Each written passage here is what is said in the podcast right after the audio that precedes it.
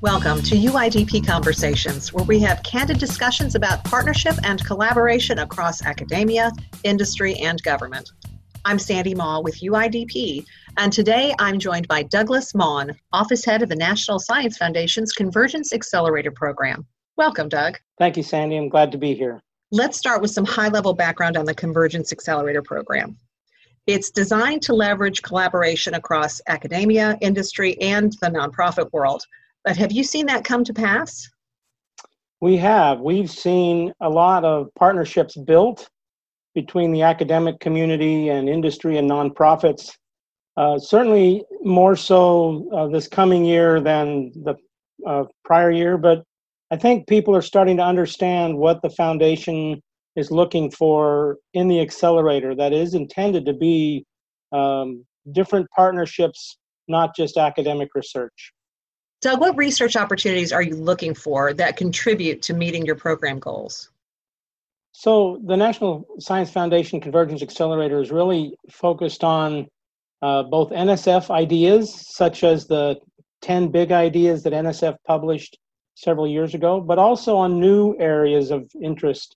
Uh, the Industries of the Future, that recently was published by the White House, and even looking forward to other topics uh, beyond the current year. So, what are some of those topics? So, we've been working in uh, areas of uh, future of work and looking at how is artificial intelligence going to impact uh, the workforce, both the employees uh, as jobs change, but also employers, and how can an employer keep their workforce up to speed technically. We're also working in the area of data science and looking at how the uh, what is called an open knowledge network can be used. We've specifically funded some efforts in the area of COVID 19 research with respect to the data science, as everyone is looking for more and more data.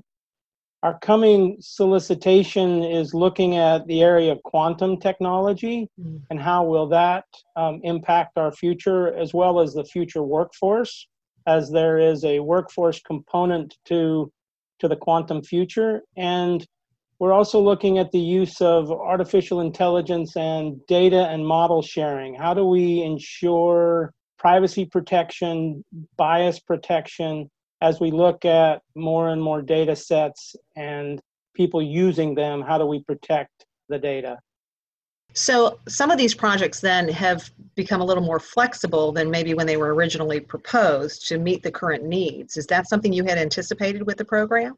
Well, we didn't start that direction, but certainly as things are very fluid and changing, we've uh, added new features and, and new opportunities in the program.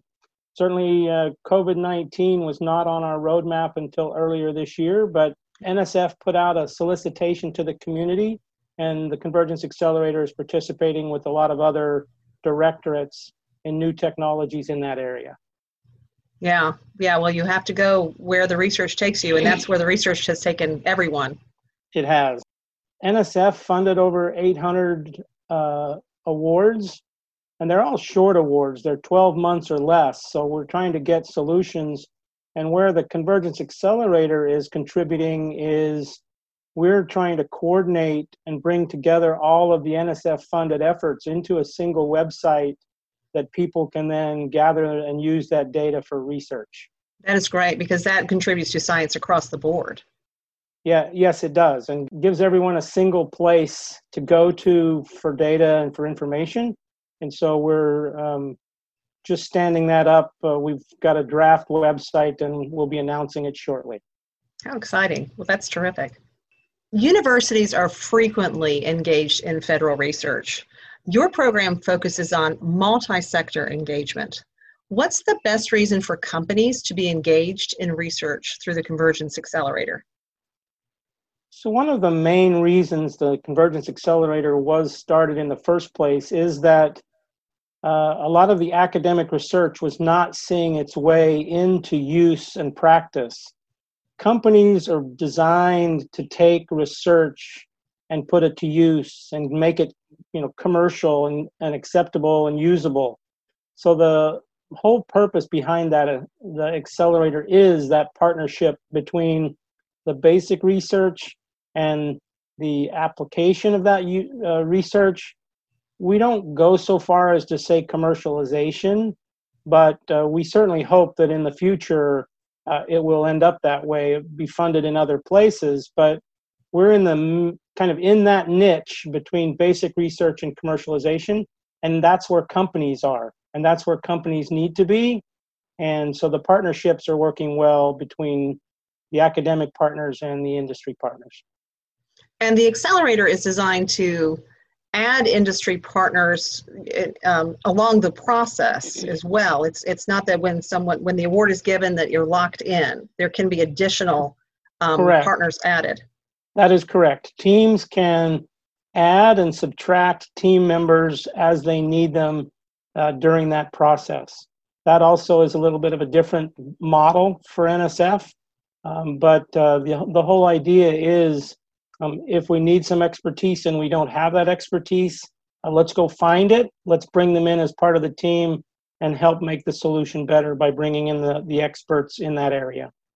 And it makes sense for industry to keep an eye on the website, see what the topics of interest are, and kind of watch those projects as they advance, doesn't it? Correct, and and we're trying to set that up so that uh, it'll be a more public-facing uh, activity and giving companies opportunities to see the progress of the, the different teams in their in their projects. So, what have you learned since you've been watching these companies and these universities um, and other entities working um, across sectors. How, how has this contributed to NSF's mission and fill the innovation needs that you're looking for? So we've certainly seen changes in the mindset of partnerships. Um, I think uh, academia is starting to get the idea and understand why it's necessary to bring industry to the table. I think industry is now also understanding the real value of the academic partner in the research. If they can get the ideas um, built and and tried out early, um, and many companies are spending less and less uh, resources on research. So let's build that partnership.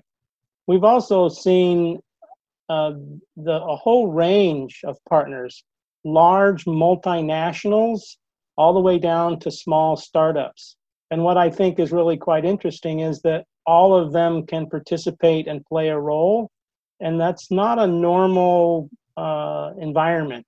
You don't normally see a startup company and a multinational uh, conglomerate on the same team, right? So, so we're learning some interesting things there about uh, how the teams partner um, and and how, how they make progress. But we're we're pretty excited about what we're seeing so far. Any challenges that have stood out for you or any um, aha moments? Well, certainly uh, one of the challenges, of course, is the COVID 19 um, pandemic. As we were intending to have public events over the course of the spring and summer, we had to turn those into virtual events. And uh, everyone else is doing the same thing and, and learning how to deal with virtual but you know we had what we called our expo and um, originally we were thinking of 500 people in person but we got over 1500 people virtually uh, essentially attending a two-day science fair with 40 of our teams. And um, so you know that was different but it was a surprise on how well it actually worked um, that the teams were able to uh, market their research, talk about their ideas, again, building partnerships, and um, all of that will be uh, on our website uh, shortly as well. But that's probably our biggest challenge that we've experienced in the last six months. That's it's great that it seems like you have found some solutions though to some tough problems, even though you were having to think on your feet. I think everybody is having to figure out how to do virtual conferences uh, because of the situation we're in. That's certainly true of UIDP. So, yes, I think you're right. well, I want to thank you, Doug. Do you have anything else you'd like to add? just uh, thanks to UIDP for giving us this opportunity to talk about the Convergence Accelerator. And we look forward as we put out future solicitations to reaching out to the UIDP community and other industry partners. Well, thank you. Thank you to Doug Maughan, the Office Head of National Science Foundation's Convergence Accelerator Program, for joining us today for UIDP Conversations. And join both Doug and me September 21st through the 24th for UIDP Connect, our virtual conference that connects you with the influencers behind innovative R&D collaboration. Learn more at uidp.org.